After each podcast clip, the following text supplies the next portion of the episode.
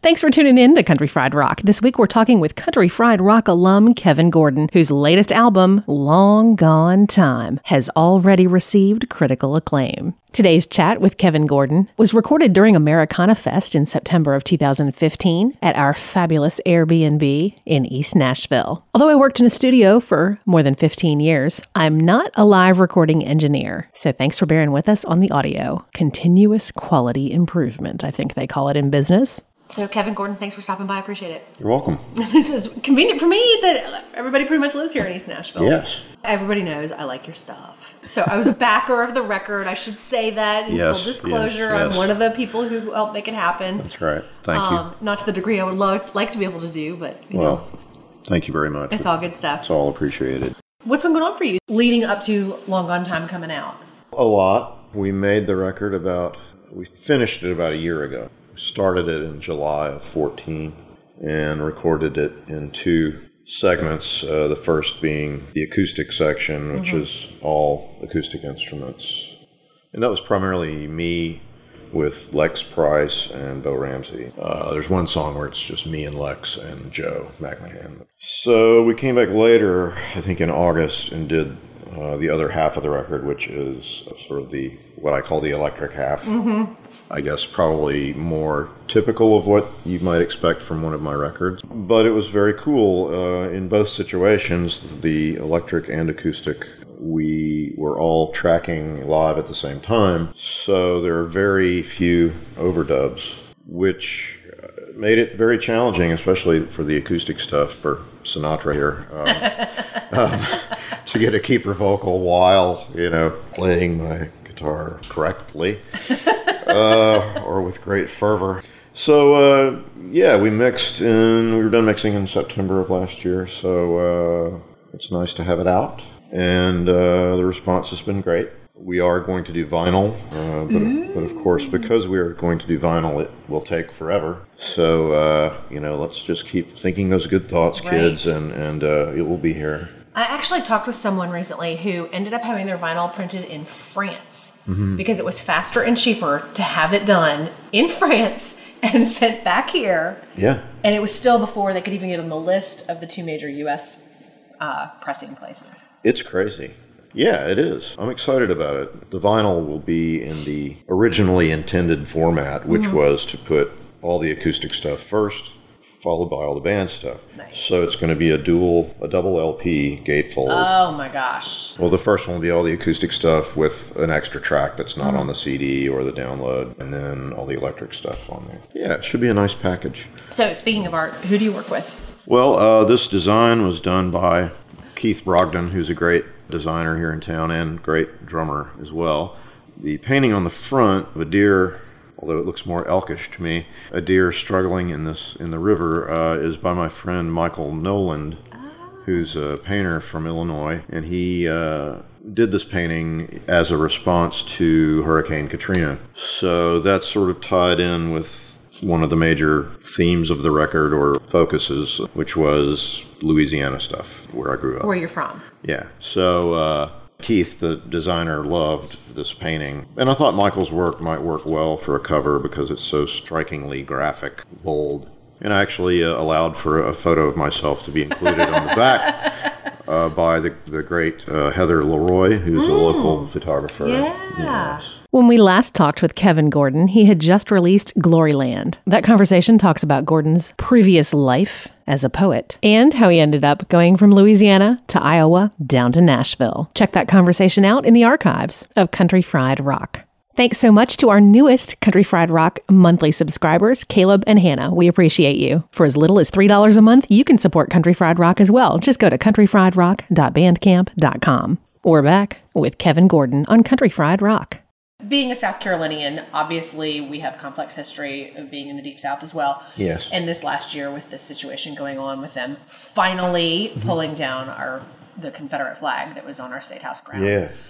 I reposted the Colfax song, which we had talked about a long time ago, was a true experience of yours growing mm-hmm. up in Louisiana.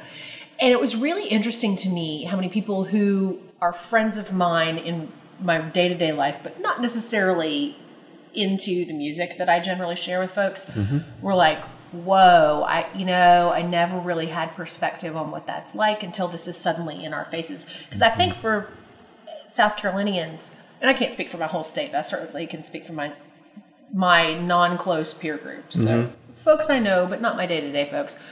I think that you just go on with life without really questioning the things around you a lot of times that Right. you know are wrong, but you just go on anyway. Yeah. Because it's like too big to deal with, or too scary to deal with, or too horrible to deal with, or you know, if I just keep it going on, I don't have to worry about this. Yeah.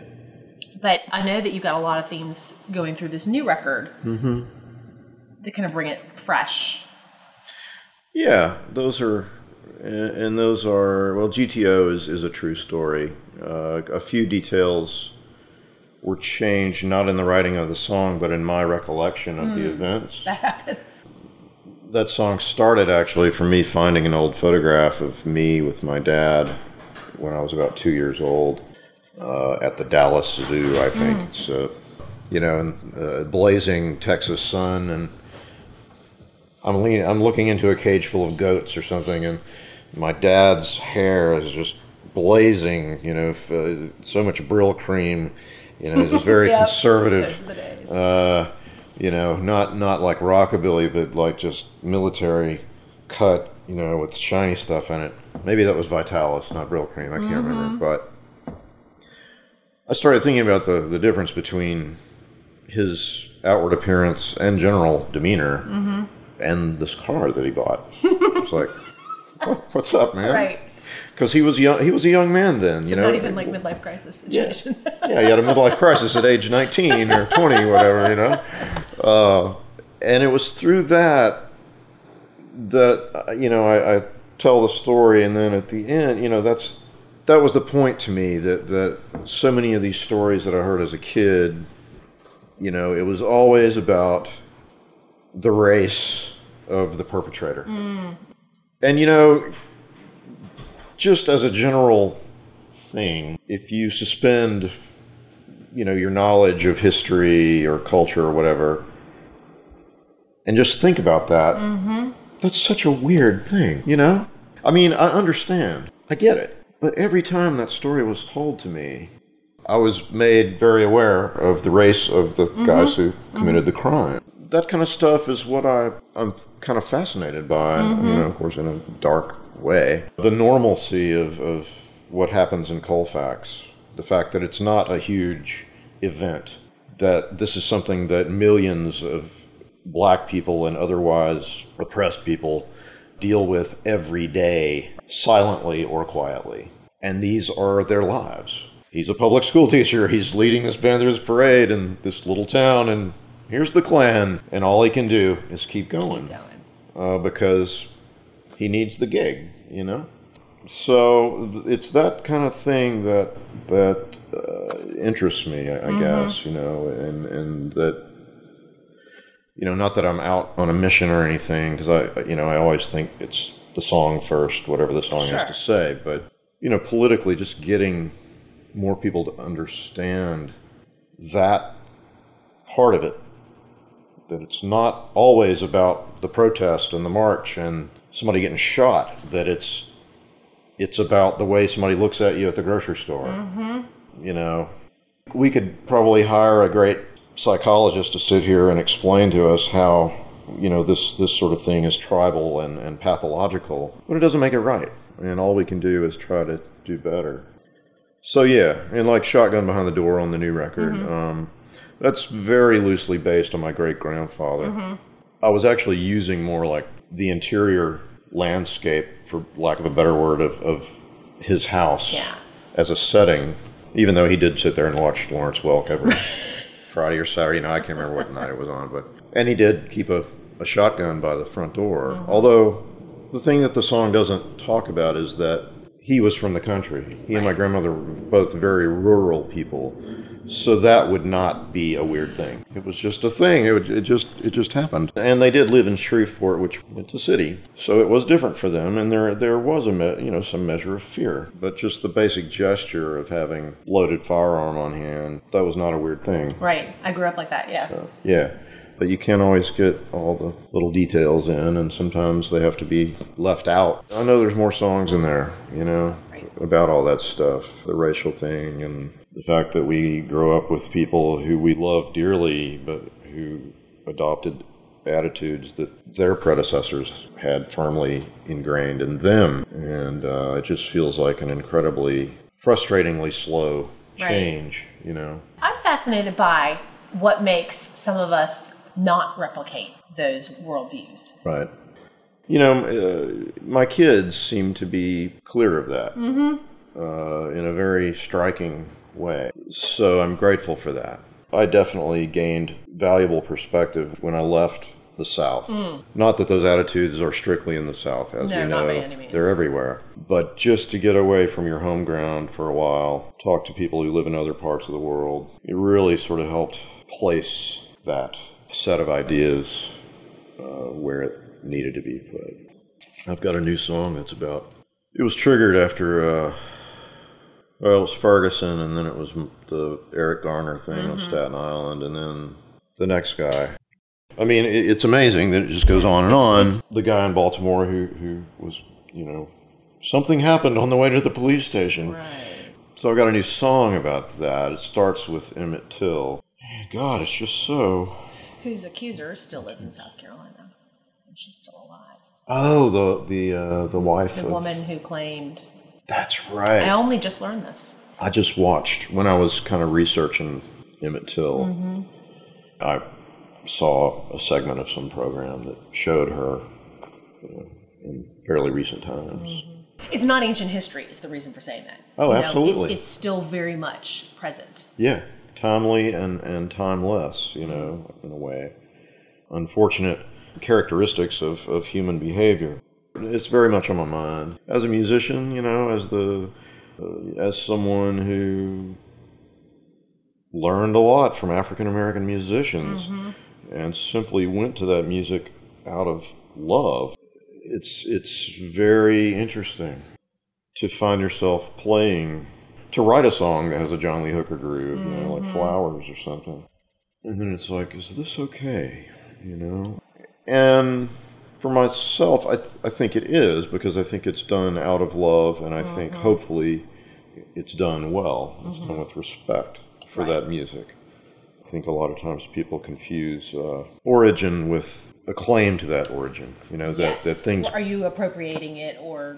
that things grow. You know that that I think there's some Stevie Wonder quote about you know music is a gift, meaning basically that once it's out there, it's out there, and human beings, whatever description they might fit, are going to listen to that music and they're going to be influenced by it. That was just always the music that I loved, you know, and. Uh, I don't know why exactly, it was, but it's still there. Anyway, we're getting off into deep stuff. No, it's good stuff. Huge thanks to all the listeners who chatted with me on the phone this week with your feedback about Country Fried Rock. I appreciate every one of you. Ooh, and check your mail. As always, thanks so much for checking in with Country Fried Rock. Jump back in with Kevin Gordon on Country Fried Rock. You did sort of a self crowdfunding. Mm-hmm. Pretty much everybody is having to crowdfund on some level at this point. How did you structure that? How did that work for you? Well, uh, the first one I did was for uh, uh, the Gloryland record, and we were just raising money to market it, basically. We had already made the record. So that was fairly easy as far as goals. This new record was made and marketed through crowdfunding. By the same means, basically just using PayPal buttons on my website. I sent out a little survey to the people who had participated in the Gloryland campaign. Overwhelmingly, uh, it was the fact that it was kind of a more homegrown thing. People responded to that very positive. So that's why I didn't go to Kickstarter or Whatever. Indiegogo or whatever. And I know that there are certain advantages to doing that. And we did do a uh, Pledge Music pre-sale for the new record and for a reissue of the Burning record on vinyl uh, that will be out sometime. Another vinyl uh, project uh, in the in the works, uh, in line. That worked well too, and that was a situation where I learned that okay, yeah, the platform itself can attract people mm-hmm. who haven't heard of Right. my music before. It's very interesting. I'm very interested in the idea of uh, subscription. I don't know if he still does it, but I know Marshall Crenshaw started mm-hmm. something like that for a while. I'm actually thinking about doing that with the show, and I don't know what that would mm-hmm. look like because people want to support you. My whole thing with the crowdfunding thing was my wariness about it was there was all this language that I would often find used in organization, you know, charitable organizations, uh-huh. and it's like, no, this is a pre-sale. You are buying something before it's made. That's all it is. I know that people want to help. That is a very noble thing, and it is charitable in nature. But this is a transaction. You get something for Right. what you give. I'm not selling you world peace, but I am trying. A few lyrics at a time. So it took me a while to get my, my own head around that. But once I did, you know, I was like, okay, this is all right. Mm-hmm. As long as I explain that and I feel like I'm clear about it. And what I didn't realize at the time was, and what I'm realizing even now, fulfilling the latest campaign, is I'm more worried about getting people their stuff than the people are worried about getting their stuff. Yes. And God, it's just so heartening and inspiring, you know? I know it sounds really cheesy. No, it's true though. I've been in your shoes. that's the great intangible that I didn't expect by doing crowdfunding was that you get closer to your fans through that. People are more invested literally and emotionally. So um, it's been, you know, a very interesting learning experience for me. So I know that you work a lot with Joe McMahan. Am I saying his name right? Yes, Mac Mahan. Okay, good. I did say that right. Victory! So many hear it the right way and then say it the wrong way. That's way so funny. 10 seconds later. I know that Joe's studio had a terrible fire a long Mm-hmm. time ago. Is he working elsewhere now? Where did y'all end up recording? Uh, we actually recorded in the refurbished version of his house. They rebuilt basically from the studs. Oh, jeez. it's so much nicer now in terms Right. of uh, living space and recording environment. Got it. It's sonically better. It just it's great. When uh, when it's possible, I took him with us to uh, up north, New York and Philly, because we did World Cafe. Um, Yay. Yeah, which was fun. Very fun, David Dye. So yeah, yeah, he was fun to talk to. So uh, it, it, it felt right to have Joe Yeah. there, and we had a great time. Yeah. Because it's so rare that we get to do the quartet thing out on the road. It suits uh, more more introverted souls like me, at least introverted off stage. I have been told that my whole personality comes out behind a microphone. Because face to face, I'm just weird and awkward. Oh yeah. it's like, and I'm, I mean, I know it. My first gig in high school, I absolutely freaked people out Mm-hmm. because I'd been like this shy guy who didn't quite know his thing, and f- first time on stage, just I think it scared people. That's exactly. Hey, y'all, this is Sloan Spencer from Country Fried Rock. Back when Country Fried Rock started, I was using one of the early online radio streaming services to share some music I like and some conversations with songwriters who I thought you needed to know. I didn't even know what a podcast was. And by the time we rolled that out, things went crazy. Early on, I made a wish list of what I hoped Country Fried Rock would be. And over this last year, I'm gonna try not to cry, we did it. So here we are. We're kind of at that stage where we need to sustain ourselves and we need your help to do it. We don't really want to sell out to corporate interests, but frankly, if their money's green, we'll talk. The one thing I don't want to do is compromise the decision making. It's let us feature musicians who headline major music festivals to brilliant talents who've never toured. To me, the music matters, and I appreciate you letting me share it with you. So I need your help. Got some fun ways to do it. Go to countryfriedrock.bandcamp.com. Toss a few dollars a month our way. Got an option for you to get your name in a program. Might even be a great way to celebrate some family events like a kid's first concert or something else real important. For those of you who can spare a few extra dollars, or I'll send you CDs from my catalog, koozies and t-shirts that people send along, posters I've got. I've even got a rubber monkey that I'll send along. Seriously, rubber monkey. I mean, really, what more could you ask for? We appreciate you. Thanks for joining our community. It's countryfriedrock.bandcamp.com. Country Fried Rock is a listener supported program. You make it happen. Thank you. Our 2016 bed music is from the Flat Duo Jets, a live version off of the Athens, Georgia Inside Out compilation. Our Country Fried Rock stinger is from Steve Soto and the Twisted Hearts. Country Fried Rock is distributed to radio stations via PRX, the public radio exchange, at prx.org. Select episodes are also available via Airplay Direct at airplaydirect.com.